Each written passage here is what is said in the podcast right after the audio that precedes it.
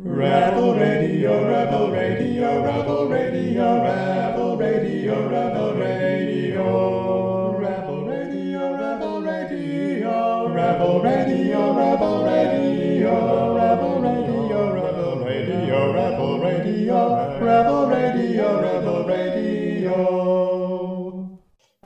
en welkom bij de 54ste show van Rebel Radio. Na een tijdje zijn we weer terug van weg geweest. En om het goed te maken hebben we een extra lange show voor jullie. Het is vandaag 2 februari en Aaron en ik, dus Emma, eh, zitten in de virtuele studio. Hallo, ja, ik ben er ook. Ehm, nou, vandaag eh, het eerste deel van de aflevering is in het Nederlands. We horen van Josje en Kirsten, die in het Sterrenbos in Limburg waren. En daarna een interview met theatermaker Koor en het theatergezelschap Piepschuim over hun voorstelling Buiten de Lijntjes. En daarna sprak ik met Aurelia, een onderzoeker met Meteo France. Hij vertelt over zijn onderzoek aan de kruispunt van klimaatwetenschap en statistiek. Uh, en dat deel is in het Engels. Yep, so once more in English, we will start the show in Dutch, hearing from Josje and Kirsten, who were busy at the Sterrenbos in Limburg, the first which is being occupied. Uh, and then we'll have an interview with theater maker Cor with his group Piepschuim. He's made a show about climate change and how he tells stories about the climate crisis. That bit will be in Dutch. And after that, we'll switch to English and we'll have an interview with Aurelia, uh, a researcher at Meteo France, and he will talk about his research, which is at the crossroads of climate science and statistics. And uh, he'll also share some observations uh, from his career working in science for quite some time now. Dus terug in het Nederlands. Eerder deze week sprak Josje met Kirsten in Limburg en dat horen we nu. Uh, we zitten hier in uh, Maastricht in uh, Rebel Base van Extinction Rebellion. Ik zit hier met Kirsten die betrokken is bij allerlei acties rondom het Sterrenbos. wat is het Sterrenbos precies en hoe is Extinction Rebellion hierbij betrokken geraakt? het Sterrenbos is een heel klein bosje dat vlak naast de autofabriek van VDL Netcar ligt. En uh, ja, VDL Netcar wil uitbreiden en, uh, en, die willen het bos dus kappen. En uh, daar zijn een heleboel mensen het niet mee eens. Dus ehm, vorig jaar, in eh, begin januari, februari, zijn wij gecontacteerd via, via een local en via een andere groep. En ja, daar zijn we meteen op ingesprongen. en eigenlijk sinds die tijd zijn we daar echt heel nauw bij betrokken bij de, bij de organisatie van alle dingen die georganiseerd zijn. Dus Oké, duidelijk. Nou, er worden hier dus uh, rebellen opgevangen die vrijgekomen zijn nadat ja. ze gearresteerd zijn. Dus er is van alles aan de hand. Wat is er eigenlijk allemaal aan de hand dan nu momenteel daar, zo in dat sterrenbos? Nu, momenteel? Nou, daar hangen een heleboel nieuwe, een nieuw soort uh, uh, hangt er in de bomen. de, de homo sapiens batmanis activist. Ja, die, een stuk of tien geloof ik hangen er in de, in de boom. het bos is bezet. En er is nou een uh, gigantische mobilisatie gaande om daar uh, uh, ja, nou, zoveel mogelijk hulptroepen naartoe te krijgen, materialen en, en al dat eten. er is een enorme ground support is op gang gekomen en solidariteit. Um, ja, ook van locals en van allerlei andere groepen, onder andere Extinction Rebellion ook, die, die echt flink oh, bijdragen. Super geweldig, en, maar er worden dus in dit proces ook mensen gearresteerd. Hoe gebeurt dat dan? Hoe mensen worden gearresteerd. Ja, want als ze een boom maken kun je ze niet arresteren. Ja, nou, ze worden niet uit de boom gehaald. Dat is uh, dat, dat, dat momenteel nog niet gedaan. De burgemeester ook heeft aangegeven dat dat nog niet gaat gebeuren. Dus de mensen in de boom zijn veilig. Maar iedereen die het gebied betreedt, uh, die kan worden afgepakt. Want het is, uh, ja, het is een overtreding. Je, je, het is feitelijk een soort lokaal vredebreuk kan je het noemen. Dat ze, dus daar kan je, op, basis daarvan kan je gearresteerd worden. Oh, dus bevoorrading en dat soort dingen is moeilijk? Dat is, nou, dat ze zijn overeengekomen dat de, dat de mensen in de bomen in ieder geval één keer per dag uh, eten kunnen, kunnen krijgen. Dus op die manier uh, wordt, dat, uh, wordt in ieder geval eten wordt, toegevoerd. Oké, prima. En um, hoe kunnen mensen die geïnspireerd zijn en willen helpen om het sterrenbos voor, voor, voor de kap te behoeden, hoe kunnen die een bijdrage leveren in dit proces? Nou, het belangrijkste is denk ik om even naar de site te gaan van uh, uh, Red Het Sterrenbos, dus www.redhetsterrenbos.nl. Daar staan een heleboel uh, nieuwsitems op, maar ook een kopje van hoe kun je ons steunen. en er zijn verschillende mogelijkheden. Je kan doneren, er is een online donatiecampagne gestart. er staat nog steeds een petitie open die getekend kan worden. En er wordt ook via Facebook en andere zaken wat gecoördineerd om te kijken of mensen materialen kunnen doneren. Hè. Het kan zijn slaapzakken, spullen, eten, hout. we willen uiteraard proberen om de mensen zo lang mogelijk in die boom te laten zitten. Dus, Ik begrijp het. Geweldig. www.redhetsterrenbos.nl Geweldig. Nou, dankjewel voor alle werk en inzet, Kirsten. Super bedankt. Super werk. Dankjewel. Ja, graag gedaan.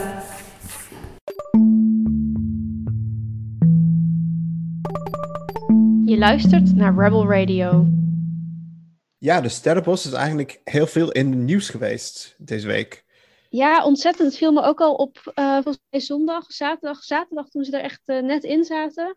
Uh, ging ik met de trein en ook op het station heb je dan van die screens met het nieuws erop en daar zat het ook al op. En toen dacht ik, wow, dit trekt echt uh, de aandacht en ook wel heel positief, omdat het ja, misschien een beetje een spoiler waar Cor het straks over gaat hebben, maar gewoon een goed verhaal is. Want het frame, bomen zijn goed, auto's zijn vies. is wel lekker makkelijk. Ja, maar ik zie dat het uh, soms in, de, in sommige artikels geframed wordt als een strijd tussen arbeiders en um, bosbeschermers of, of natuurfreaks. En um, dat is, is, moeilijk eigenlijk, want um, ja, die, die hoeven niet met elkaar te botsen. Nee. Nee, en ik snap ook wel dat die mensen die bij die fabriek werken hun inkomen willen behouden. Ja. en inderdaad, je zegt die twee clashen in principe niet met elkaar. Maar ja, je kan natuurlijk als aandeelhouders of als uh, eigenaar van zo'n fabriek de twee groepen wel lekker tegen elkaar uitspelen. Ja, ik was verbaasd eigenlijk dat FNW achter hun. Ja, eh, logisch stonden ze achter de, de arbeiders daar, maar dat ze voor de positie hebben gekozen van de werkgever dat, um, dat de bos moet gekapt worden en uh, de fabriek moet worden uitgebreid. Terwijl eigenlijk dat het hoeft helemaal niet, want um, er is voldoende plaats elders. En ja, um, er is nog geen vast, vaste opdrachtgever, denk ik. Dus um, ja, het verbaast me een beetje dat FNV voor de, met de werknemer staat. Nou ja, ik denk dat FNV is volgens mij in een soort van onderdelen georganiseerd. Dus de auto-industrie heeft één onderdeel. En daarvan, daar stemmen dus ook alleen maar, of daar werken in, in dat gedeelte van FNV zitten natuurlijk mensen die in de auto-industrie werken. En die beslissen dus ook of hun tak van FNV ergens in opstand komt of niet. En dan snap ik wel heel erg um, dat je in eerste instantie zeker denkt van ja, ik wil gewoon mijn baan behouden. En uh, ja. Ja, maar dat is een, ja, een discussie die moet worden gevoerd, ik denk. Ja, yes. Nou, dan gaan we het uh, over iets heel anders hebben. Of nou ja, heel anders. Het gaat ook eigenlijk over discussie en verhalen. En Eline heeft Cor Burger, uh, die zowel rebel als theatermaker is, gesproken over uh, de show over klimaatverandering die hij heeft gemaakt met zijn theatergezelschap Piepschuim. En daar ga je nu naar luisteren. Welkom, Co Burger, bij onze eerste aflevering uh, van Rebel Radio in het nieuwe jaar. je bent van theatergroep Piepschuim en we hebben jou gevraagd om een, voor een interview voor deze show omdat we zagen dat er in dit jaar en volgend jaar uh, een nieuwe theatershow uitkomt, Buiten de Lijntjes. Een theatershow over klimaatverandering, de klimaatcrisis. Maar uh, ja, ik wil eigenlijk jou als eerste vragen om wat meer te vertellen over deze show. De Buiten de Lijntjes is eigenlijk ontstaan um, toen corona kwam, eh, daar ruim daarvoor eigenlijk. En sorry, in de aanloop naar corona waren we bezig met een nieuwe voorstelling. En ik wilde dat die ging over klimaatverandering. En toen dachten we, nou, toen kwam ineens van alles tegelijk. De, de corona was het. Van, nou, hebben we tijd genoeg om daar aan te schrijven. En dan gaat straks alles weer open. Hebben wij een nieuwe voorstelling. Um, en um, ik was al een aantal jaren bij het thema betrokken. Ik maak me grote zorgen. Ik weet er veel van. Ik ben opgeleid als Nederlandse filosoof. Dus ik ben gewend om als ik iets interessant vind, dan lees ik gelijk alles. En dat, ik, dat er geen totale paniek in de wereld is, is volkomen idioot. Ergens moet er dus iets misgaan met het vertellen van het verhaal van die crisis. En vanuit daar is eigenlijk gekomen dat nou dan als die wetenschappers en die politie dat verhaal niet verteld krijgen, ja, dan moeten de mensen die verhalen vertellen voor hun werk doen, moeten dat verhaal maar gaan verzinnen. En dat is eigenlijk het uitgangspunt geweest. Dus ik wilde dat, ik wilde dat verhaal van de klimaatcrisis zo vertellen dat mensen doen wat ze zouden moeten doen, namelijk daar iets aan doen met z'n allen. En Je had het gevoel dat er niet, niet op een juiste manier geluisterd naar kon worden of, ge- of werd. En je dacht, ik doe dit maar op een andere manier. ja, nou, ja, het punt is namelijk, ehm, mensen raken duidelijk niet overtuigd van cijfers. En hoeveel parts per miljoen er nu eh, CO2 in de atmosfeer zit, dat boeit eigenlijk niet zo. Want of het nou 350 of 450 is, het zegt mij ook allebei niks. En ik weet wat het verschil is en dat het een wel oké is en het ander zeker niet. Maar dat is niet waar mensen van overtuigd raken. Mensen raken vert- overtuigd uiteindelijk door verhalen. En dan boeien die feiten eigenlijk niet eens zo heel erg. Ja, goed. eh, er zijn hordes mensen die, eh, die al eh, eeuwen in een verhaal uit een, uit een dik boek geloven. Daar zijn weinig feiten bij te passen. Maar het is gewoon een goed verhaal. Het is gewoon een goed verhaal. En daarom geloven dat met z'n allen. En hier is het verhaal gewoon niet goed. Er is geen misdadiger, er is geen goed slot, er is geen middenstuk. Eh, nog een voorbeeld, dat is, dit is volgens mij echt cruciaal. Ehm, eh, er zijn over de Eerste Wereldoorlog zijn echt bibliotheken volgeschreven. Er zijn ook heel veel mensen bij doodgegaan. Eh, de Tweede Wereldoorlog, dat is nog, mogelijk, dat is nog veel meer. Ehm, maar daartussenin is er een griepepidemie geweest. Daar zijn meer doden bij gevallen dan die twee oorlogen bij elkaar. Handjevol boeken. Het is Ja. geen goed verhaal. Je zegt eigenlijk, het verhaal is veel belangrijker dan dat wat er nu in kranten geschreven wordt aan alleen maar cijfers die mensen niet verroeren, die niks in je teweeg brengen. Nee, nee, precies. Kijk, eh, en ik denk dat iedereen het ergens van binnen wel voelt dat, je, dat, het, dat het verhaal wat er verteld wordt veel belangrijker is dan of het waar is. Ja, Alleen tegelijkertijd reageren we op verhalen wel zo alsof het waar is. We zoeken wel naar die feiten, terwijl we met die feiten ons niet bewegen eh, naar verandering. Nee, en ik, en ik denk dat ik, dat ik, ik, ik maak mezelf wat wijs dat ik super rationeel ben, dus dat ik juist die feiten zoek en ik, en ik ken die feiten ook. Ehm, maar dat is duidelijk niet wat, het, wat, wat de grote mensen doen. En dus waarschijnlijk ook, ook niet. Ik denk dat ik ook juist dat verhaal nodig heb om, nou ja... om Ja, en je zei net aan, en je zei net aan het begin al van, eh, ik ben Nederlands filosoof, dus als ik dan iets tegenkom, dan ga ik daar ook alles over lezen. Dus ja. nou, dat is waarschijnlijk ook hoe je al je kennis hebt opgedaan. En waar zat voor jou die aanleiding in? Wat, wat, op welk moment dacht je, en nu wil ik hier meer over weten? dat- volgens mij dringt zo'n verhaal of zo'n zo'n probleem zich ook aan je op. Ehm, eh, ergens moet er een, een een trigger zijn. ehm, en ik denk dat het ook de mensen zijn, de filosofen die ik lees.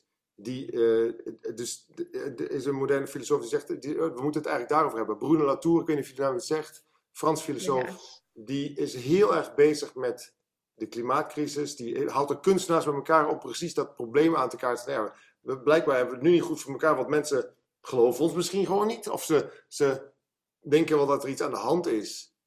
En ze maken zich ook wel zorgen over het klimaat. Maar er iets aan doen, nou ja, dat is ingewikkeld. En dat moeten we maar een keertje bekijken.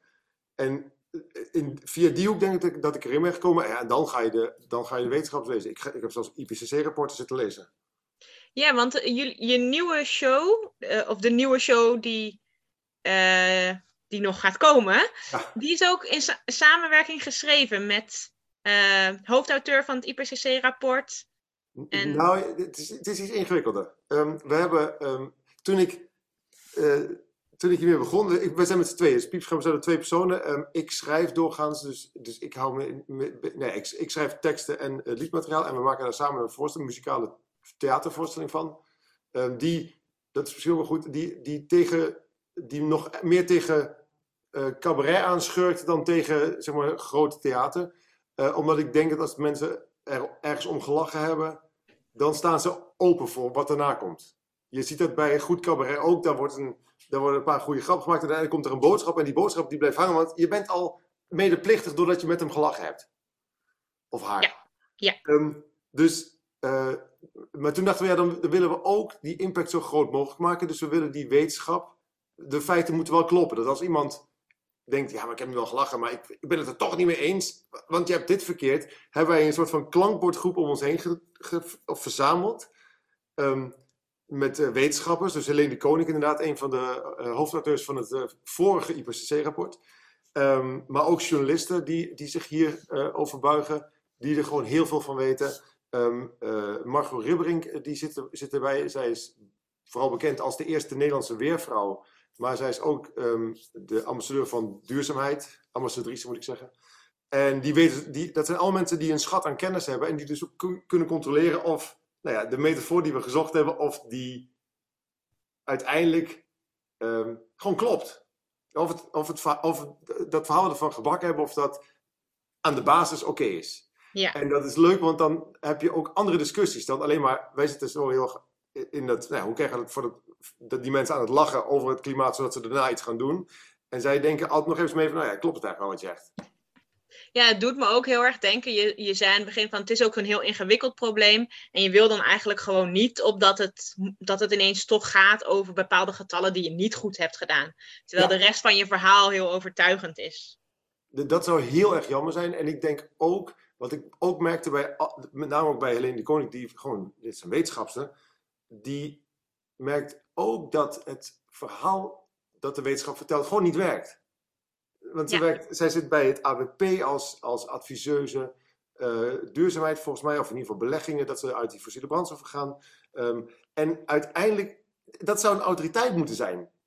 Nou, dat is gewoon niet het geval. Vandaar Ja. moeten we eerst even kijken. En we ook hebben rendementen. We hebben te maken met allerlei belangen en stakeholders. Nee, ja, nog zes jaar, dan heb- maakt het allemaal niet meer zoveel uit. Of je toch stakeholders hebt, ja of nee. En, en waarom maakt het dan niet meer zoveel uit? Nou ja, volgens mij is het, eh, het CO2-budget dat, we, dat het vorige IPCC-rapport heeft uitgerekend, hadden we toen met een. Gaan we toch cijfers doen?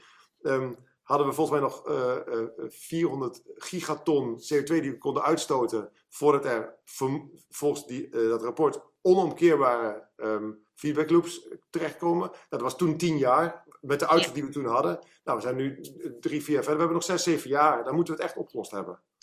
Op die manier. Ja. En, En dat is hoe- wel, dat is, ik, ik denk elke keer als ik het zeg, dan, dan schiet er een paniek bij mij naar binnen. Ja, en, eh, en dat was ook wel mijn, mijn vraag van hoe stemt dat jou dan dat je hier een theatershow over eh, hebt gemaakt? Ben je, ja, word je verdrietig eigenlijk dat je dit dan moet maken? Of na afloop dat je, We hebben nog niet gespeeld, hè? We hebben, we hebben Nee. gespeeld. Dus we hebben eh, liedmateriaal eruit gespeeld. Ehm, het maken van een voorstelling is ook een therapeutisch proces. Dus zoals, ik ben ook, ik beschouw mezelf dus ook als klimaatactivist. Dus ook, ik weet, ik weet nooit hoe vaak je gearresteerd moet zijn voordat je jezelf activist mag noemen. Maar volgens mij nul keer. Iedereen die, die zichzelf klimaatactivist noemt, mag zich van mij zo nieuw- noemen. Hoe meer, hoe beter. Ja, ja. de- eh, maar goed, dat is ook een manier om ehm, eh, het, het, het gevoel een beetje buiten te houden dat je er niks aan kan doen. Dus je hebt dan, ondanks dat ik wel weet dat als ik eh, ergens iets blokkeer, dat daar de wereld niet van verbeterd wordt. Maar ik heb wel het gevoel dat ik iets praktisch doe wat, nee, waar, een, waar, een, waar enigszins bewijs voor is dat het in het verleden geholpen heeft. De sit-ins van Martin Luther King hebben wel iets teweeg gebracht. Vrouwenkiesrecht is op dezelfde manier. Nou ja, dus dat voelt, en hetzelfde geldt voor theatervoorstelling ik weet dat ik daar de wereld in mijn eentje niet mee verander, maar ik heb ook het gevoel dat, dat het, als ik bij een voorstelling vijf mensen echt raak en die denken, oké, maar nu moet ik het er met andere mensen over gaan hebben, dat die vijf mensen weer andere, vijf- andere mensen. Dus dat voelt als een praktische manier. En tegelijkertijd, hoe meer ik ermee bezig ben, hoe vaker ik een totale paniek voel.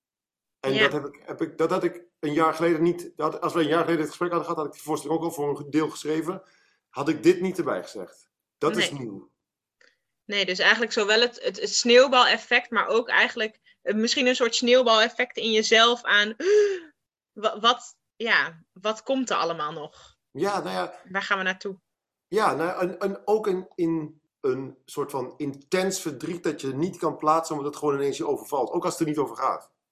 Ik kende het van allerlei klimaatwetenschappers die dit in boekjes geschreven hadden. En ook eh, journalisten die, die dat vertellen. En ik dacht altijd, nou ja, het zullen waarschijnlijk mensen zijn die anders in het leven staan en niet zo rationeel zijn als ik. En vervolgens zit, je, zit ik in de auto en moet ik gewoon de auto aan de kant zetten, omdat ik gewoon niet verder kan rijden. Omdat het gewoon Ja. even gevaarlijk is. Omdat ik er totaal vanaf ben. Ja. Ja, dat, dat is wel. Ja. Het lijkt me heel. Ik denk dat het invoelbaar is voor sommige mensen om dit mee te maken, maar ook wel. Ja, dit is iets wat je eigenlijk niet mee wil maken. Nee, en tegelijkertijd is het volgens mij, als je er genoeg vanaf weet, de enige logische reactie. Ja, Ja, de en het is ook denk ik een, een reactie. Je hoofd zit gewoon verbonden aan je lichaam. En eh, ook rationele dingen roepen emoties op als de conclusie eigenlijk blijkt dat paniek moet om, ja, Ja, nou ja, kijk, ehm, ik ben heel blij dat, dat er, dat er eh, van die toonaangevende jonge mensen zijn, zo, zoals Greta Thunberg, die dat ook zegt. Ik, dat is wat jullie moeten. Paniek. Dat is, dit is het moment om in paniek te raken. Ja. Het is alsof je in de keuken zit te eten, de woonkamer, de zolder en de eerste verdieping in de fik. En jij denkt, nou, eerst, eerst even ontbijten. Ja, kom op mensen. Niet zo, niet zo Ja. raar ja. En dat er, dat er nog drie kinderen op zolder zitten. Zeg maar, het mondiale zuiden zit op zolder. En dat, we- ja, we hebben ook ontbijt. We moeten wel stap voor stap. We moeten wel even logisch nadenken, stakeholders. En heeft het, het is een beetje een stapje opzij misschien, maar je zei van ik wil graag dat mensen geraakt worden en dan raken, dan beïnvloeden zij misschien weer andere mensen. En tegelijkertijd zei je ook van ik weet ook dat ik het in mijn eentje niet alles ga veranderen. Komt er in jullie show ook een soort collectivistisch iets terug over we, dit kan je niet alleen en dit moet samen? Het voelt alsof ik, alsof ik de clue ga ver- verklappen. Maar de- dat, is, dat, dat is niet het geval hoor. Eh, want het is, het is opgehouden allemaal, allemaal steentjes. Ik probeer, wat ik probeer is het verhaal van deze crisis te vertellen. En omdat ik weet dat niet iedereen op dezelfde manier reageert, heb ik eigenlijk allemaal, verhaal, allemaal verhaaltjes proberen te verzinnen. Dus eh, alle liedjes zijn afzonderlijke manieren om naar dat probleem te kijken. Nou ja, ik heb dat, is, dat, liedje over die kikkers naar jou gestuurd, omdat het een, een metafoor voor wat, dat, wat daar gebeurt. En het is alleen een heel ander verhaal dan wat andere mensen misschien nodig hebben, wat veel directer en in je gezicht is. En de hele boodschap van, van die voorstelling is dat je het hier met andere mensen over moet hebben. We moeten, we moeten praten. Normaal gesproken, als, als je partner tegen je zegt we moeten praten, dan weet je, oké, daar is foute boel. Nou, dat is dit ook. De- we moeten praten en er is ook foute boel. Maar we moeten het wel doen. Ja, En dat gaat die, de boodschap worden. En in de hoop dat, dat iedereen één van die verhaaltjes mee naar huis neemt als, als begin van een gesprek. ja. En dus verschillende verhaaltjes, zodat hopelijk zoveel mogelijk mensen zich op een manier aangesproken voelen. Ja, Ja, en je zei net inderdaad, dat je had, een- eh, eh, ik heb een lied eh, geluisterd van de, van de nieuwe show. En nou, ik zal er ook niet te veel over vertellen, want nou, maar het was, ik vond het een heel mooi nummer en ik hoorde inderdaad de metafoor. Ehm, komen er meer, is, de- je zei van, nou, ons, het schuurt ook aan tegen cabaret.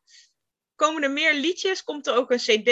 Misschien, er komt sowieso, nou sterker nog, er komt sowieso een cd, want we hebben daar een, eh, een bijdrage voor gekregen van, eh, van eh, Buma om daar, een, om daar een album van te maken.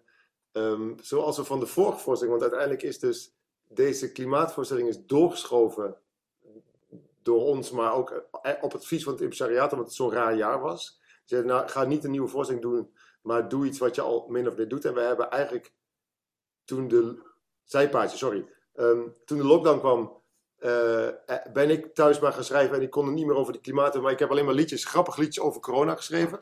Ehm, en dat zijn er uiteindelijk een stuk of 20, 30 geworden, na 20. En daarvan eh, zijn er eh 11 in een voorstelling geduwd. En dat was een voorstelling die is eigenlijk in, nou, in een paar maanden uit de grond gestampt. En die we dus gelijk ook in het theater zijn gaan spelen.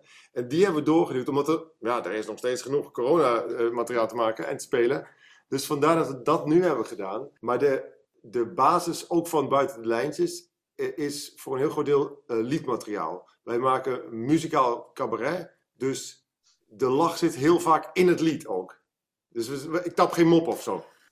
en, en eh, ja, de, de lach zit in het lied en tegelijkertijd dus ook eigenlijk het verdriet zit erin. Of, als, het een, als het mee zit, is dat. Kijk, ik denk nogmaals dat je, dat je als je gelachen hebt, dan gaat iets openstaan. En dat kun je Ja. niet zomaar heel snel weer dichtklappen. Want dat, je hebt net gelachen. Dus als er daarna iets komt wat. Nou ja, dat, dat kikkerliedje, daar zitten volgens mij eh, en wat grapjes in. En Mhm. uiteindelijk denk je, oh shit, maar het gaat hierover. Dat is heel naar eigenlijk. ja.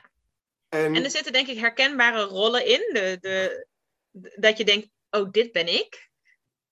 Nu eh, nog meer exegese maar dat, eh, van het lied. Maar dat, wat, het, wat dat liedje, wat ik probeerde te doen, is die klassieke ontkenners van. En dat is ontkennen op allerlei manieren. Van het komt, komt goed of, de, of oh, klimaatverandering bestaat niet. Of we gaan iets verzinnen waardoor het goed komt. Maar wat doe je nou? We hebben altijd iets verzonnen, dat gaan we nu ook doen.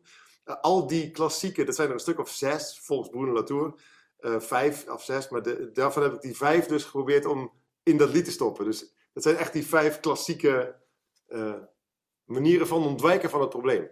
Ja, ja, En dat in de schoenenschuif van vijf die evident in de problemen zitten. Ja, ja. En dan, eh, ja, nou, over dat lied, dat, dat slaan, sluiten we nu af. Die kan iedereen Ja. horen als ze, als ze naar de show komen. En ehm, nou, ik, ik hoop dat, dat ze binnenkort weer gaan draaien. Wie, wie moet ik echt meenemen naar jullie show? Iedereen. Kijk, eh, we proberen echt een zo breed mogelijk publiek aan te spreken. En de voorstelling heet Buiten de Lijntjes. Eén, omdat we eh, buiten de lijnen van, van eh, dat wat deze planeet aan kan zijn getreden. En eh, we hebben, het eerste beeld had ook die klimaatkleurenlijnen. Dus dat, Mhm. je, dat je dus alleen maar rode lijnen in het, eh, in het nu ziet, zo'n beetje. Maar wat we in aanloop er naartoe ook proberen, is op andere plekken. Dus in boekhandels, in bibliotheken, eh, bij tweedehands winkels, op allerlei plekken bij het gemaal. We hebben het voor de waterschappen gespeeld, eh, alleen het liedmateriaal. Om buiten de lijntjes van het theater ook dit te spelen. Zodat mensen die niet naar theater gaan, normaal gesproken ook diezelfde ervaring kunnen krijgen. Dat je denkt, oh, dit is wel best... Ja, moet- misschien moet ik hier eens met mijn vrienden over praten. Om die bubbel eigenlijk te doorbreken van, nou, dit theater gaan de mensen... eh, die, zullen hier, die zullen sowieso naar een theater willen, maar we willen eigenlijk ook hieromheen Ja, eh, iedereen bereiken. ja, Ja, dus, heel mooi dat jullie dus ook op scholen spelen en op al deze bijzondere plekken. ja die, die scholen, dat is ook, dat is ook, ook eye-opening in zekere opzicht. We hebben daar dus een deel van deze voorstelling al wel gespeeld. eh, omdat we een klimaatdag hebben voor scholieren. eh, met workshops en, eh, en dus onze, een de- een deel van onze voorstelling. En als je dan vraagt hoeveel, hoe, als je probeert te inventariseren hoe groot die- zij denken dat het probleem is. Ja, die denken, zij denken echt oprecht dat zij er niks van gaan meemaken. Ja, misschien hun kleinkinderen. En ik snap Hmm. daar niks van. Nee. Eh, Terwijl hoeveel- voor mijn gevoel jongeren er wel meer mee bezig zijn, omdat ze ook denken dat het hunzelf gaat treffen. Ja, het gaat hun treffen. Dat is het punt een beetje. Ja. Dat, dus ze hebben echt geen schijn van kans als we nu niet iets doen. Dus, dus het is zo... Het is zo ook treurig om te zien dat je... Dat, nou, bijvoorbeeld als je eh, vraagt hoeveel kinderen van een groep van 200 ehm eh, vegetariër zijn. Ik had er heel veel verwacht. Maar dat komt ook omdat ik in zo'n bubbel zit met allemaal vegans. Eh, maar ehm, twee of zo op een groep van 200. Of één. En dan, krijg je, en dan als je daarna de vraag wie in deze groep eet elke dag vlees, elke dag, dat is 95%. En dat verrast me. Want dat is wel, dat is, daar gaan we het niet meer redden. Het is ook weer een mooi aanknopingspunt eigenlijk misschien om, om voor jezelf te beseffen, wat moet ik eigenlijk brengen in zo'n show als dit, ja, en als dit mijn publiek is, om je ook daarop aan te passen. Eh, Ja, het, het stomme was, wij hebben, ehm, wij wilden het niet te zwaar insteken. Dus wij hebben een best lichtvoetig begin gemaakt met die schoolverstelling. Dat we niet gelijk zo de- laten Jullie vallen zijn hoe ver- groot verdoemd. Ja. onze issues zijn. En dat hebben we echt aangepast.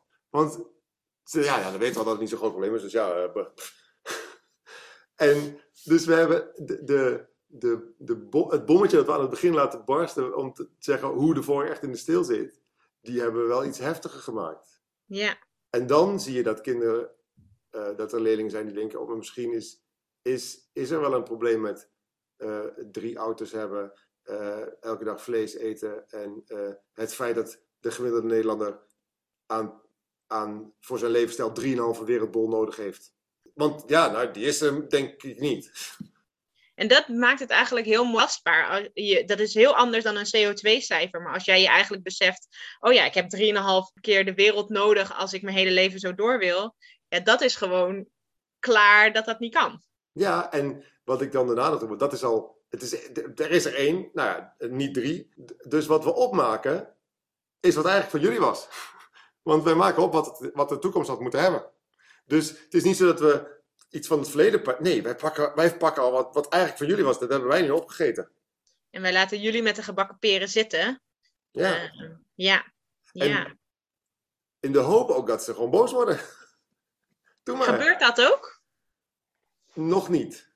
We hebben, we hebben nu een keer of vier ook geprobeerd, dus nog maar. Dus we hebben nog, eh, omdat we, dat pas net eh, zijn, die voorstelling op school is net pas begonnen. En uh, er is natuurlijk gewoon gigantisch veel gecanceld, want uh, externe mochten niet naar binnen. Dus als die stond, dan is die ook vaak, ging die niet door. Dus, uh, um, maar de keren dat we nog gebeurd hebben, zijn, zijn er geen kinderen boos geworden. Nee. We hebben wel wat van die, nou ja, wat evaluaties gedaan. Je ziet wel dat voor sommige kinderen er wat veranderd is in de manier waarop ze naar het probleem kijken. Nou, dat vind ik al winst. Ja, ja. En krijg je, ja, over deze show weten jullie het dan nog niet, maar krijg je als theatermaker vaak mee wat er dan na zo'n show nog bij mensen gebeurt? Sturen ze wel eens mails achteraf? Of dat je hoort van, oh, dit ga ik echt hiermee doen? Ja, we krijgen, we krijgen wel eens mails en op, en op social media wordt natuurlijk ook gereageerd op de voorstelling. En uh, wat wij merken is dat het bij de vorige voorstellingen vooral. Uh, vaak zijn het individuele liedjes die heel, die heel heftig zijn. We hadden in de, niet afgelopen show, maar de show ervoor, een lied over een, um, uh, een dementerende oude man.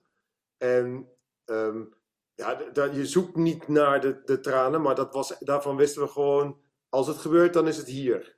Er is niet zo erg als naar emotie zuigen in een zaal, maar op het moment dat het gebeurt, is het soms heel mooi als het gebeurt.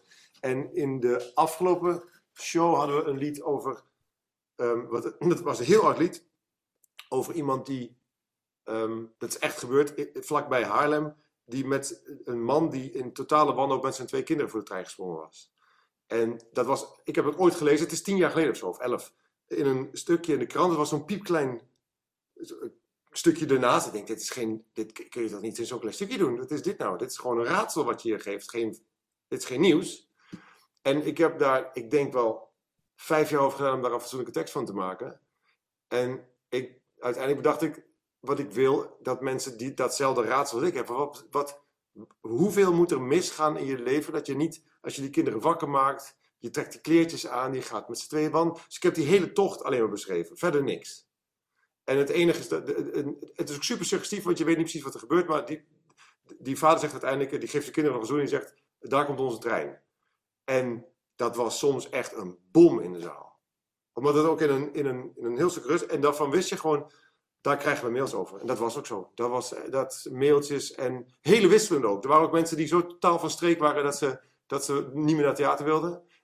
waar we daarna nog best wel lange mail... Tenminste, ik vond het dan nodig om dan wel te mailen. Ja, dit, dit, wat mij betreft, op het theater hoort te doen. Dat je ook... Het is niet allemaal kietelen, van mij betreft. Ja. En ik heb jou... Oké, ik heb je opgezaten met het raadsel wat ik ook heb.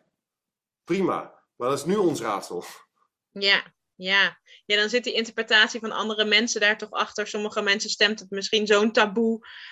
En, uh, of te veel herkenning. Of, ja. ja, ja. Maar we, ja. Hebben ook, we hebben daar ook prachtige, uh, lieve mails over gehad. Dat ze, dat ze in tijden niet zo geraakt zijn in het theater. Nou, ja.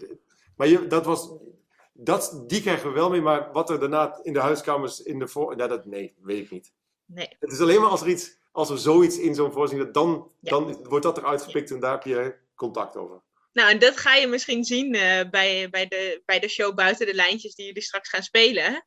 Wat, wat dat teweeg gaat brengen. Ik ben heel benieuwd. En ik dan... hoop een, uh, een leefbaar klimaat. Dat zou ik echt geweldig vinden. Ja, nou, ik wilde als laatste inderdaad nog vragen: van, heb je nog een uitbrander van uh, wat hoop je met je show te bereiken? Maar dat was dit al een hele mooie van. Of wat wil je onze luisteraars nog meegeven? Ik, denk dat de mensen die, uh, naar Rebel Radio luisteren en die zich op de een of andere manier betrokken voelen bij Extinction Rebellion, daar al veel met andere mensen over praten. Maar ik wil ze echt nog steeds uitnodigen om ook buiten de bubbel van Extinction Rebellion, ik zit er ook in, um, met andere mensen die niet meteen de urgentie van het probleem zien, daar op een leuke manier over te proberen te praten. Want ik denk dat dat de grootste kans is om ons te redden. Ga er met mensen over praten. Want het, het probleem is, ligt niet op het netvlies bij de meeste mensen. En dat zou wel moeten. Ja, dus praat erover en uh, beroer ze met, uh, om tot actie te komen. Ja, en, en maak er een mooi verhaal van. Niet alleen de doemscenario's, want daar, daar zitten mensen gewoon niet op te wachten. Daar worden ze alleen maar bang van. Ja. Nou, dankjewel uh, Cor voor dit leuke interview. En nou, wie weet zie je straks allemaal mensen, luisteraars in de zaal. En horen we je, je mooie liedjes. Dankjewel. Graag gedaan, dankjewel. Welkom bij Rebel Radio. Dus, Emma, reactie? Ja, uh, ik denk misschien dat het een beetje gek voor onze luisteraars, maar ik heb uh, vlak hiervoor het interview geluisterd wat jullie straks gaan horen. En dat was heel rationeel en wetenschappelijk. En toch ook wel een beetje optimistisch. En dan als ik Cor hoor praten, denk ik, ja, dat ligt wel veel dichter bij mijn dagelijkse belevingswereld. Dat je af en toe denkt van, shit. En ik heb het nog niet zo erg als hij heeft. Maar ik vind het al wel heel mooi dat hij denkt van, ik wil dit gevoel met anderen delen. Ik wil andere mensen deze realisatie ook doormaken. En daar dan een theatershow van maken. Ja, eigenlijk, daar ben ik heel bang voor. Eh, eigenlijk de, dat de, de realiteit van de klimaatcrisis doordringt aan mij. En ik denk, voor mij is het ook makkelijker zo IPCC-rapporten of, of cijfers te bekijken en te lezen, dan eigenlijk met de verhalen te engageren. Bijvoorbeeld ja, overstromingen en, en, en hoe dat ehm, een impact maakt op, uh, op mensen's levens. En dus ik denk, dat is heftig en scary. Ja, en ik was ook wel verbaasd wat hij vertelde tot hij dan in, op, op scholen de voorstelling van een paar keer al heeft gespeeld of delen daarvan. En tot dan de kinderen. En dan dacht ik van, oh, maar jullie zijn onze hoop. En altijd als ik Fridays for Future bezig zie, dan denk ik van, yes, deze generatie snapt het. Maar dat is ook maar weer een beetje een bubbel blijkt. Ja, maar ik denk voor een groot deel, kijk, als ik kind was, dan heb ik gewoon gevolgd wat mijn ouders deden.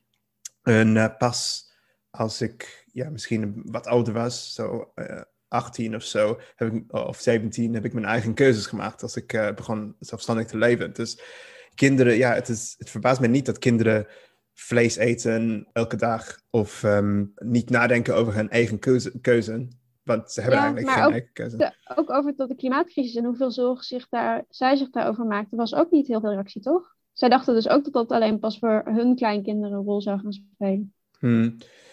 Ja, misschien is dat het verhaal wat hun ouders hun vertellen. Of, eh, Ja. ja. Misschien Maar- wel om die, die kinderen te ge- gerust te stellen. Dat kan me natuurlijk ook Ja, inderdaad. Want voorstellen. als ouder wil je niet dat je, je kind verdrietig wordt van, van, van dit soort verhalen. En zelfs als je dat zelf niet zo goed snapt, dan hoe het zit met het klimaat, dan wil je dan liever iets, een, een zachte leugen misschien vertellen, dan, dan ehm, ja, de waarheid opzoeken en dat aan je kinderen overle- overleveren. Ja. Ehm, Ja, ik ben, ik ben echt heel benieuwd naar de voorstelling. Ik hoop dat ik er naartoe kan gaan. Want ik denk dat juist inderdaad, wat Cor ook zei, dat idee van je moet mensen eerst even een lach geven, zodat ze zichzelf eh, medeplichtig maken aan wat je vertelt. Zei die heel leuk, vond ik. En daarna komt ook die andere boodschap misschien veel beter binnen. mhm. En ik denk dat dat inderdaad de manier is van wat jij ook al aangaf, van ja, ik ben bang om het echt te voelen. Ja. Ik ja, stop het het is- ook weg het grootste deel van de tijd. Want je kan ook, eh, ja, dan al de, inderdaad, dan de optie is dan dat je in, in blinde paniek gillend over de straat gaat. ja, inderdaad. Ja, en ik, ik, ik, ik vond ook interessant wat hij aan het begin zag van, ehm, ja, als er geen verhaal is, dan nemen mensen gewoon het probleem niet waar. Ja. En dat is, dat is onzin als je da- daarover denkt, want eh, je denkt als rationele mens dat als er rapporten zijn en cijfers en dan als het in het nieuws staat, dan nemen mensen het probleem gewoon waar. Dat, dat ze, ze denken, oh, iets, iets is aan de hand, maar dat dringt niet door aan de, aan de collectieve geheugen. mensen. Ja, en ik denk dat dat ook misschien is waar wetenschapsfilosofie, maar ook politiek heeft gefaald in een verhaal rondom klimaatverandering. Inderdaad. Ehm, als mensen de show willen kijken, dan, of de show willen gaan bezoeken binnenkort, als dat weer, weer kan, eh, kunnen ze naar de website van eh het theatergezelschap gaan. Dat is piepschuim.com. Dus ik ga Ja. dat zeker eh, in de gaten houden. In de hoop dat ik binnenkort naar de voorstelling kan. Ja, we ehm, zetten dat ook in de beschrijving van de aflevering. Maar nu, dat was het einde van de, het Nederlandse deel, denk ik, Emma. Yes! Ja, ehm, en we gaan door aan een interview die ik deed uh, met Aurélien. Um, so in English now, uh, it was an interview that I, um, I recorded last week with a researcher at Météo France. Yeah, so we're going to listen to that now. I'm here with Aurélien Ribes. He is a climate scientist at the National Center for Meteorological Research in Météo France. And his research is in climate change, extreme events, and statistics, right? Absolutely. Um, yeah, could you tell us a bit about yourself and uh, what do you do? Okay, so hello everyone. I'm, I'm a scientist at, uh, at, at Météo France, as you said, since uh, 2009. So 12 years after my PhD right now. And I'm working at, at the interface between uh, climate science and statistics. In fact, there is a pretty big need of statistics in climate science because we need to compare uncertain climate models with uncertain observations. And so a lot of work for people like me. And the main question on which I am working is, is that of what climate scientists call detection and attribution of climate change, which means basically finding uh, evidence in observations that the climate is changing. And then about the attribution, trying to quantify how much human influence and, and, and maybe other potential uh, causes uh, have contributed to climate change. And so this applies to, to the mean climate and the, and the mean warming and also to extreme events. Okay. And um, yeah, how do we do that in both of these cases? So we've got the, the mean warming. How do we attribute that to us as humans? and then extreme events as well. So there are there are um, various lines of evidence that we try to combine to to to assess the role of human activities. I would say. Um, so one, one central uh, tool for us climate scientists is, is, the use of climate models. So there are basically big computers uh, programs running uh, on, on very big machines, and they try to simulate the, the, the behavior of the entire climate system in response to some perturbation. And for instance, we use those models. Well, in fact, the community spend a lot of time in, in, in developing and improving those models. And once we have these tools, we can simulate what is the current climate given uh, human influence, which means greenhouse gas emissions, aerosol emissions, and other human-induced uh, uh, changes on the, on the system. But also what would have been the climate without any uh, human activities.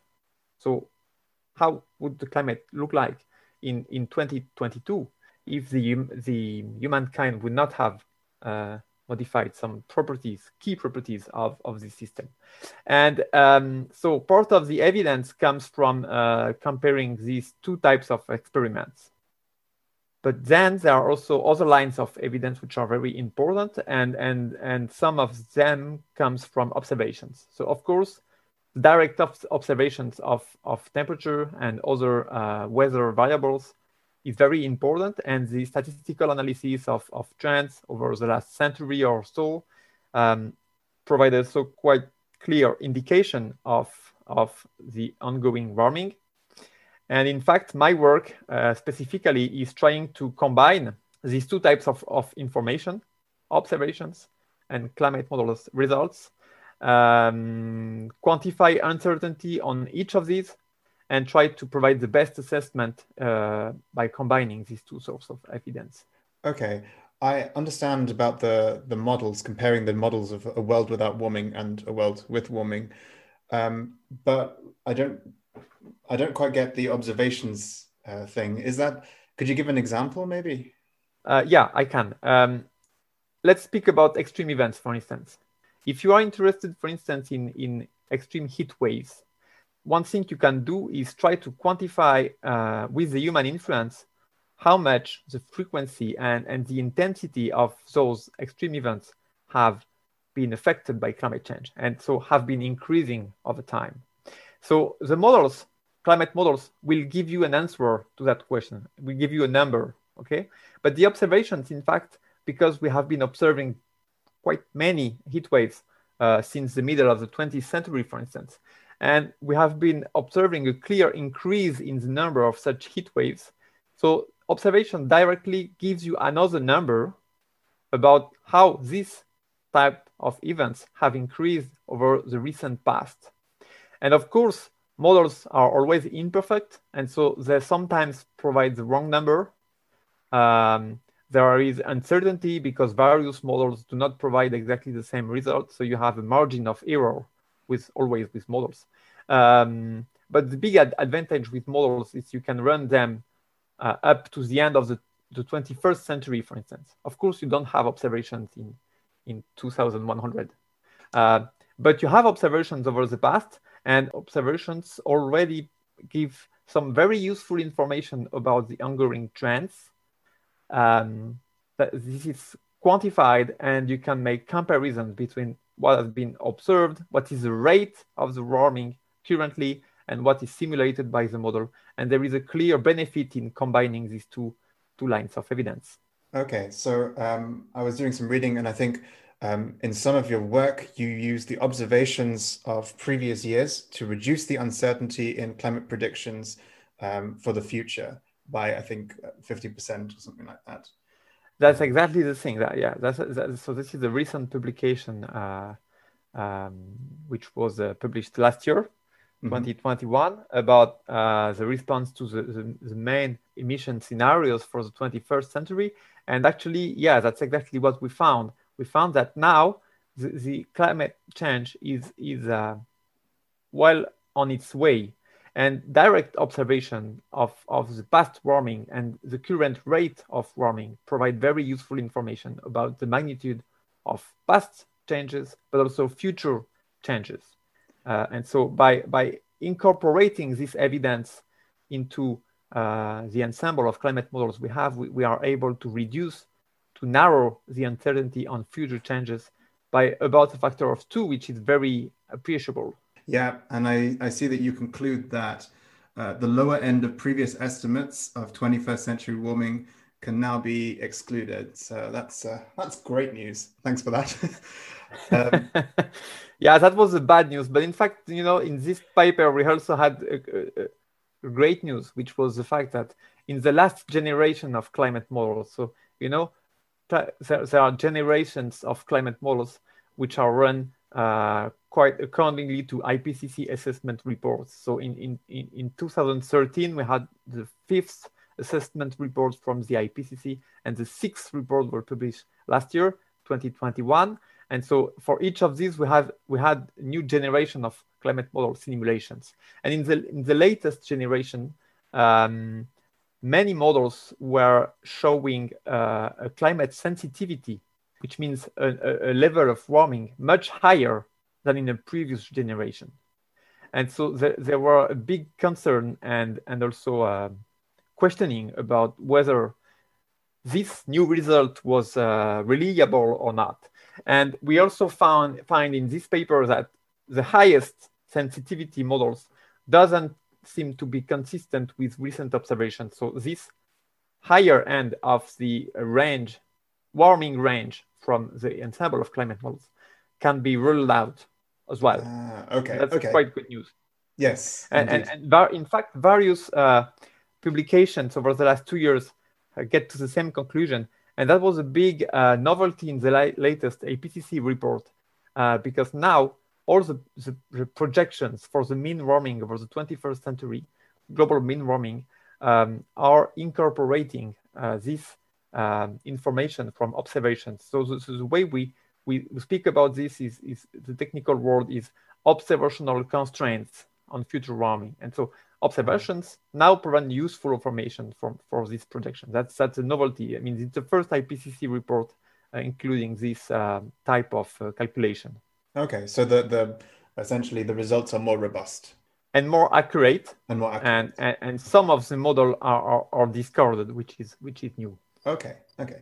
Um, and my next question is uncertainty. When you're dealing with a system as big as the Earth, how do you deal with uncertainty, like in the measurement of emissions uh, from humans or from uh, natural processes? How can you make somewhat certain predictions with um, yeah huge uncertainties about uh, the amount of CO2 going into the atmosphere. So in fact, in this job, uh, uncertainty comes from everywhere. And so we need to quantify, to make efforts to quantify as best we can uh, that. Um, about um, CO2 emissions specifically, uh, in fact, we do not work directly with past CO2 emissions because there is one thing that has been really uh, very well observed in the system, and it is the concentration of CO2. So we know quite almost almost exactly what has been the, the historical uh, evolution of the CO2 concentration because right. we have very very accurate measurement of that. Um, and so all the, the inference of the physical climate that we, we make about the past is based on CO2 concentration. And, and the same for other species like methane uh, and other greenhouse gases. Um, then there is a question which is about emission, which is, okay, what is the amount, the exact amount of CO2 emissions uh, leading us to this atmospheric concentration? And we, in fact, we have more uncertainty on emissions than on, on concentration. But these two things are a bit separated because as physical science uh, uh, people work with concentration mainly. And in fact, the key scenarios for the 21st century, so for the future, are also um, based on, on assumptions about future CO2 concentrations. Um, but you're, you're right that, okay, apart from, from CO2 emissions, specifically, there are uncertainty in, in, in all uh, aspects. Uh, one key point, for instance, is observations. I'm still fascinated how how you know uh, historical observations get revised uh, when we get a better idea of of uh, of biases that could have been done in in in measurements over the history. Ah, this is so in fact a big a big topic in in climate science, which is the reconstruction of of past temperature because the protocols for measuring the temperature, for instance, have varied through time, and we suspect that these changes in the protocols can affect the value of the temperature that is estimated. And so few people around the world uh, work their own life on, on how to correct this bias. And in fact, it's very, this is very important. This is not well known, but it's very important for, for quantifying climate change in the observations because when you have uh, a thermometer or a measurement station, for instance, close to your garden, if you change the, the, the thermometer or if you change the, the surrounding of the station, you, you easily get a one degree difference. And in Hmm. fact, one degree is a signal that you are interested for about, over the entire century. So, so it's very uh, important topic. Um, and, and because of that, we also get pretty much uncertainty on observation, which we always need to, to take into account carefully, I would say. Interesting to to hear that. All right, so I think I have a pretty pretty good idea of how um, how you use statistical methods to reduce uncertainty in climate predictions and um, uh, and your, your work that you've done so far. Could you tell us, yeah, what are, you- what are you working on right now, or what have you been working on I'm, I'm, recently? I'm, I'm still working on the, on the two topics I, I mentioned before, which, which are the mean warming from one side and, and the extreme events. So I will elaborate a bit on, on these two if, if I have time to do so. So about the mean warming, there is now a, a big topic in, in the community, which is the fact that, as I said, the latest IPCC report provided constrained ranges, warming ranges for the 21st century at the global scale. But in fact, there is a big challenge now, which is providing regional scale or say national scale uh, projections for the 21st century, which also account for observations. And uh, that's an interesting question because we are working now on, on a paper that is still not published uh, to make this calculation over France and over France. And I think this probably applies also to west to a larger a- area in Western Europe. So maybe the Netherlands. I don't know. I didn't make the calculation, but maybe. Um, in France, the observations are pulling the projections upward. That's not the case globally, but but the warming, the observed warming, uh, is pretty high, and higher than what models simulate usually. And so, in accounting for that available information, we are revising our future warming ranges upward. And I think that's useful information, at least for the national scale uh, policymakers. yeah, for sure. That's about about uh, the mean warming. Okay, yeah. I mean, I can imagine how this could help us with mitigate, uh, sorry, with adaptation. So, for example, for farmers thinking about how the weather is going to change, how the climate is going to change, um, how they can Absolutely. continue to grow their crops in Western Europe or in, in various regions of the world. Yeah, Absolutely. I think it, it has implications both for adaptation, of course, also for mitigation, because it seems that maybe our country is more uh, could at least could be more affected by climate change that that what other calculation might indicate. Ah, yeah. So that's uh, relevant for the two things, I think. Yeah. And then about extreme events, um, there are. Um, so I have been. I, I didn't speak about that a lot uh, yet. Uh, I have been working for a few years about quantifying uh, human influence on some um, weather event, in particular heat waves.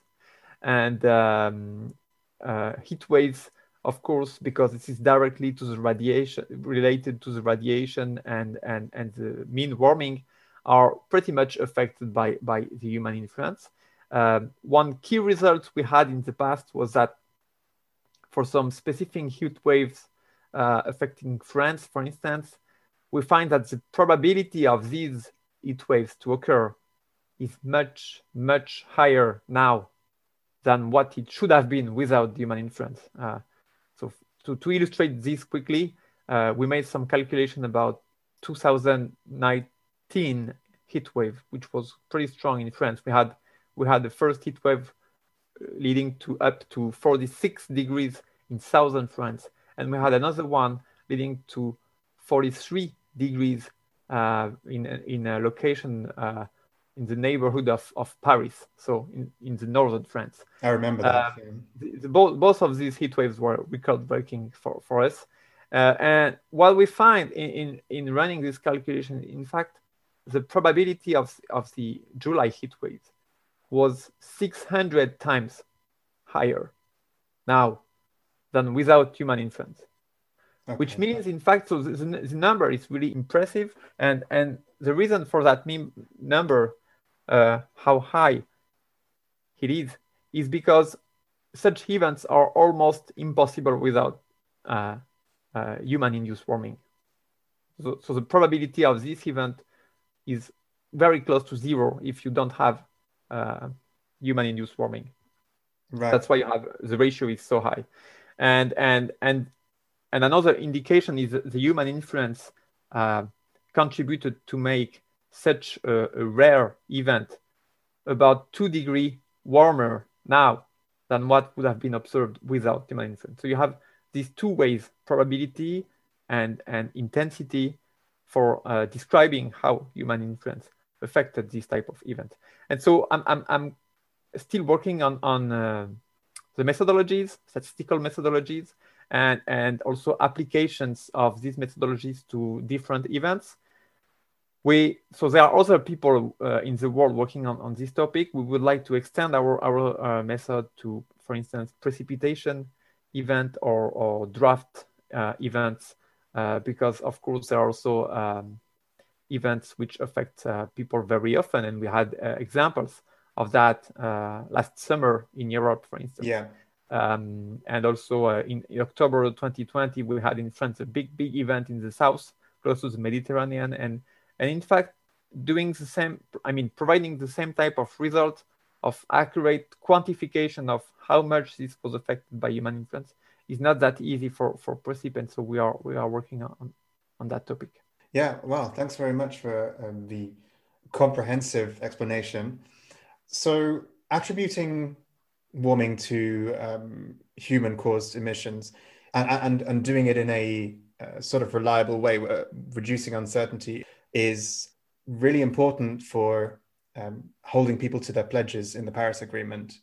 And we recently had a uh, uh, the COP, the Conference of Parties. Uh, and know this is a kind of broad question, but do you have any thoughts about that? As a preliminary remark, uh, I have to say that I am a physical scientist, so I'm I'm a bit far away from the COPs. I'm following this as a as someone interested by by the question and, and the topic, but without direct interaction with COP people, you know. That being said, um, yeah, maybe there is one, one thing I, I could mention here. Uh, it's about how how things have evolved over the last 10 years, maybe. So I know that um, many people, climate activists are, are, for instance, are usually um, providing very strong criticisms about about the output of the COPs. Um, but there is one thing to me that that still is important is if I look 10 years back in the past, uh, at the end of the, of the 2000 decades, um, everyone in the climate science community was was thinking that the, the the business as usual scenario, which was a very very uh, bad scenario with increasing CO2 emissions all over the 21st century, would be uh, the most plausible scenario. Hmm. And uh, over the, the decade 2000, the CO2 emissions were increasing at a rate which was even not considered by climate scientists. So it was above everything we had assumed. Okay. and uh, and we had to to propose new scenarios for for in fact uh, being in line with what was observed. But since then, over the last decade, we, we, we have seen a very clear decrease in the rate uh, of, of increasing the CO2 emissions. Okay, Mhm. so we had a three percent per year increase over the, the 2000 decade. It was less than one percent per year increase over the last decade, and in fact now, and this is related to various factors: the fact that renewable energies become becoming cheaper, the fact that um, investment in some fossil fuel um has been decreasing, even even while Trump was the president of the United States. So that's quite positive. And in fact, now the default scenario is a kind of intermediate scenario, which which is bringing us probably to something closer to three degree at the end of the 21st century. While 10 years ago, what was considered as a default scenario was bringing us to maybe four or five degrees. okay. So it's not okay. I know three degrees is, is, is a lot and it's probably far too much. But in fact, that's not only uh, pledges, that's what you get if you extrapolate the recent trends. And so there have been already some result, I think, in, in, in decreasing at, at least a bit the rate of emissions. And that's a useful um, fact, I think. Okay. So now the COP result in Glasgow was uh, pretty much about uh, pledges and people saying that they will become carbon free in in in uh, 2050, for instance, or or even later. And of Yeah. course, there is a lot of uh, doubt about whether this is uh, realistic or not, uh, and uh, whether we should believe these pledges. Uh, but but I think, and, and and I have no response to that question. Of course, I don't know how how whether we could really uh, uh, mitigate climate change and and keep it below two degrees. Uh, but I think at least there is some hope uh, that this could happen, and it's already not that bad.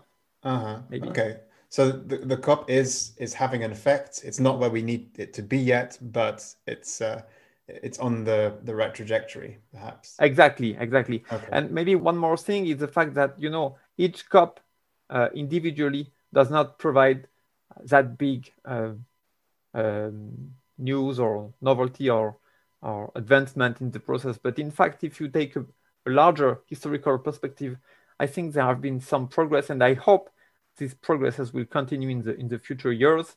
And so maybe we could, I mean, I hope uh, uh, keep global warming below two or 2.5 degrees. I mean, the 1.5 degrees, if I am honest, seems very difficult to reach now. That's another another result, of course, of the COP, which is a very negative result. Is that I mean, the 1.5 degree target uh, seems very very challenging. I, I, the world doesn't seem to be on the trajectory uh, for keeping climate change below the one 1.5 degree. No, I mean, in, in all of the five scenarios of the IPCC report, I think we reach one and a half degrees Yeah. in the middle of the century. So, um, yeah, a lot of work to do, I think. Uh, I, I think it's quite late in the night for you, both you and me. So I don't want to keep you too long. Um, maybe w- what is the biggest takeaway for us that you would like as a climate scientist for us non-climate scientists to consider? when we're maybe when we're communicating about climate science or when we're thinking about it for ourselves um, or maybe common misconceptions that we might have So if, if I come to a very simple message, I try to, to deliver each time I speak to a general audience. One thing I, I like to say is, okay, climate is changing. It's changing now. Uh, it has already changed a lot, in fact, if you compare to, to the climate of about 50 years ago. Uh, and it will continue to change a lot. Um, we are now at 1.2 degrees of global warming. And I strongly suspect we will exceed plus two degrees at some point in, in the coming century. And in fact, two degrees of global warming is a lot. It means that you will you will live in a very different climate with a lot of consequences. Uh, two degrees, for instance, in France is the difference be between the, the, place I live, southern France, Toulouse, and, and, and the northern France, Paris. So uh, it's a big difference. And uh, one common misconception I, I'm afraid is to think that, okay, two degree warmer will not make a big difference. It will make a big difference. And uh, it will make a big difference for various human activities. And, and the working group two of the IPCC is, is explaining why for in, in many ways. And it will so also make a big difference for uh, a lot of ecosystems, which will be strongly affected by that. And so we need to care about that. So that was the interview with Aurelia. And uh, yeah, it was really interesting actually preparing for this interview because I learned a lot about statistics and, and climate science. Um, and the guy has two papers out last year, one in Nature and one in Science. So that's the jackpot of yeah. science publishing. I I when I was listening to it, I really like I wanted to have been there when you recorded it because I did my masters on modeling and also modeling uncertainty in a completely different context. So socio-technical systems rather than physical systems. Mm-hmm. But I was like, oh, I'm just wondering how he's approaching all of this, and I would totally nerd out, which would be really boring for everyone else. But no, well, um, as you know, if there's a story behind it, then uh, anything could be made interesting. That's true. Maybe we can we could get Cor, Cor to do a song about statistics and climate models. For his next show, we can pitch that back to him. that will be a challenge, let's say. But yeah, uh, you were saying earlier that um, the, the reduction of uncertainty it's still a, a huge increase in temperature by the end of the century, right? Yeah. And while that might be good news, I mean, it's uh, good news is relative, right? Yeah. So it's, I mean, what really struck me, well, the first thing maybe was that I've been sort of, I guess, the last year or so, I've been really thinking about the climate crisis in terms of like our economic system, how we shape our societies, how we live together, and sort of moved away a bit from focusing on the climate science. So it's nice to get back to it. And also, sort of, I scrolled through the IPCC report again to try and familiarize myself with what was going on. And so when I heard him say like, oh, we, I mean, you said like, oh, well, we've ruled out the lowest range. I was like, oh shit. And he was like, well, we've also ruled out the highest range. I was like, oh, that's really good. And then I went to that IPCC report and looked what sort of was in the middle, and it, that wasn't necessarily stuff that made me very happy. Mm. Um, and I mean, I also really agree with with what he said at the end, like every degree matters, every tenth of a degree matters, every a hundredth degree probably matters, and that's one of the things that really also motivates me as an activist is that every small change we manage to make mm. will probably save lives and will probably save species. But at the same time, sort of the message that we should be optimistic because we're now heading for three degrees rather than four or five. I'm like, yeah. Yeah. well, it's it's about keeping enough enough optimism so that we don't, you know, run screaming around naked in the snow because it's all too much to I was also wondering so this I just had this thought, and maybe I can look up the article and share the link in the show description. But I, I think it's also a rebel, but someone wrote an article um, sometime last week about how activists should focus on um, tipping points because those also mm. exist in uh, social systems and they exist in societies. And again, this is sort of what I did my studies on, so I really I very strongly connected with the idea. But maybe that change that we're now headed for three degrees rather than four to five degrees is also a sign that we might be heading to such a tipping point. Because, I mean, a one degree difference over like a decade or two is actually a pretty significant change. It's not enough, but it's It's uh, and, and and the reasons behind it that he said that it's actually from you know a decade ago, climate scientists were not hopeful that people were listening to them, and now at least they can factor into their models that uh, climate scientists are being listened to, activists are being listened to. So that's already you know something that's um, a step change, let's say. I think also for us to take as a sign that you know activism works. I mean, we've It we ha- does. and we had a like a big victory here in the Netherlands with ABP, which is very clear, but also this more longer term, like the climate actually being talked about and all the political parties having to take a stance on climate change and it being a major topic. Yeah. I wonder if it will be enough, but at least now Yeah, people have to at least pretend they're taking it seriously. Is, is that progress? Yeah, and now it comes to the more difficult conversations that um, we talked about earlier in the show about um, you know Nedcar and the activists in the Sterrebos. How will the positive change look like?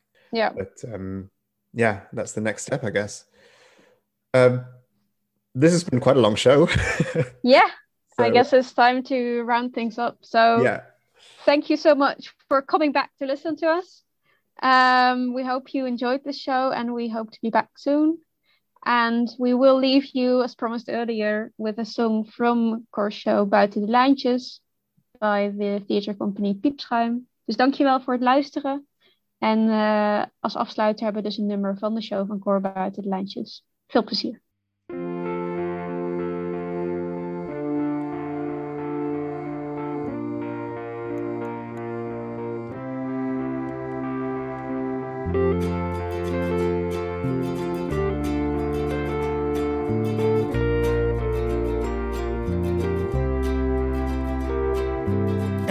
In een kikkerland, in een restaurant, zaten op een dag vier kikkers in een pan. En ze kwaakten en ze konden elkaar nauwelijks verstaan. En langzaam werd het warmer, want het vuur dat stond al aan.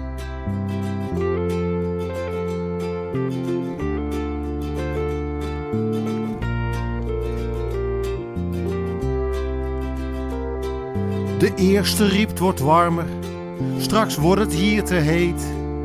Heeft iemand hier een meter waarmee je warmte meet? Te warm is namelijk dodelijk, dus zei die kikker toen: We hebben werkelijk geen tijd meer, dus wat gaan we hier aan doen? Ach, zei toen de tweede, ik geloof niet in jouw verhaal. Het is net zo warm als vroeger dat zien we allemaal. Twijfels bij jouw meting. Ik vermoed dus bovendien, jij hebt belang bij dit verhaal. Verkoop je ijsblokjes misschien.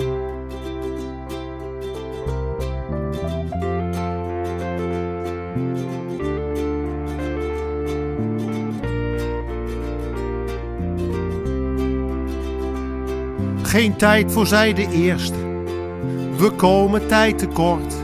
Laten we allemaal gaan blazen, zodat het kouder wordt.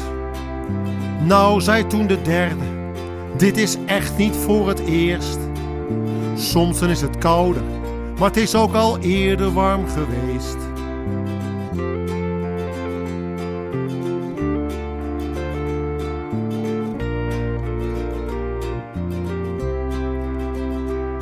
Wij kikkers zijn maar kikkers. Wat kunnen wij doen? Ons lot dat staat al vast, dus hou toch je fatsoen. De vierde zat verveeld in een hoekje in de pan. En de tweede zei tot hem: hey, zeg jij er ook wat van?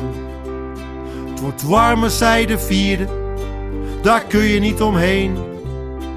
Negeren of ontkennen, het blijft een flink probleem. Maar zei toen die kikker: Ik weet al hoe dit gaat. als we eindelijk iets doen.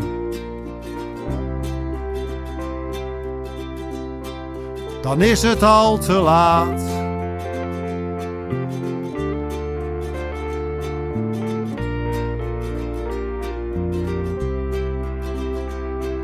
Een vijfde koele kikker zat op de rand van het fornuis. Ach, vrienden, sprak hij kalm, val maar met de deur in huis. Jullie zorgen zijn begrijpelijk en ik snap jullie getop. Maar er komt vanzelf een slimme kikker, die verzint hier wel iets op. En voor je het dan weet, is het met de warmte dan gedaan. Voor niets zo lopen zweten, want het is altijd zo gegaan. De kikkertjes die zwegen bij het horen van dit plan. Want de kikkers waren dood. Toen vloog de vijfde in de pan.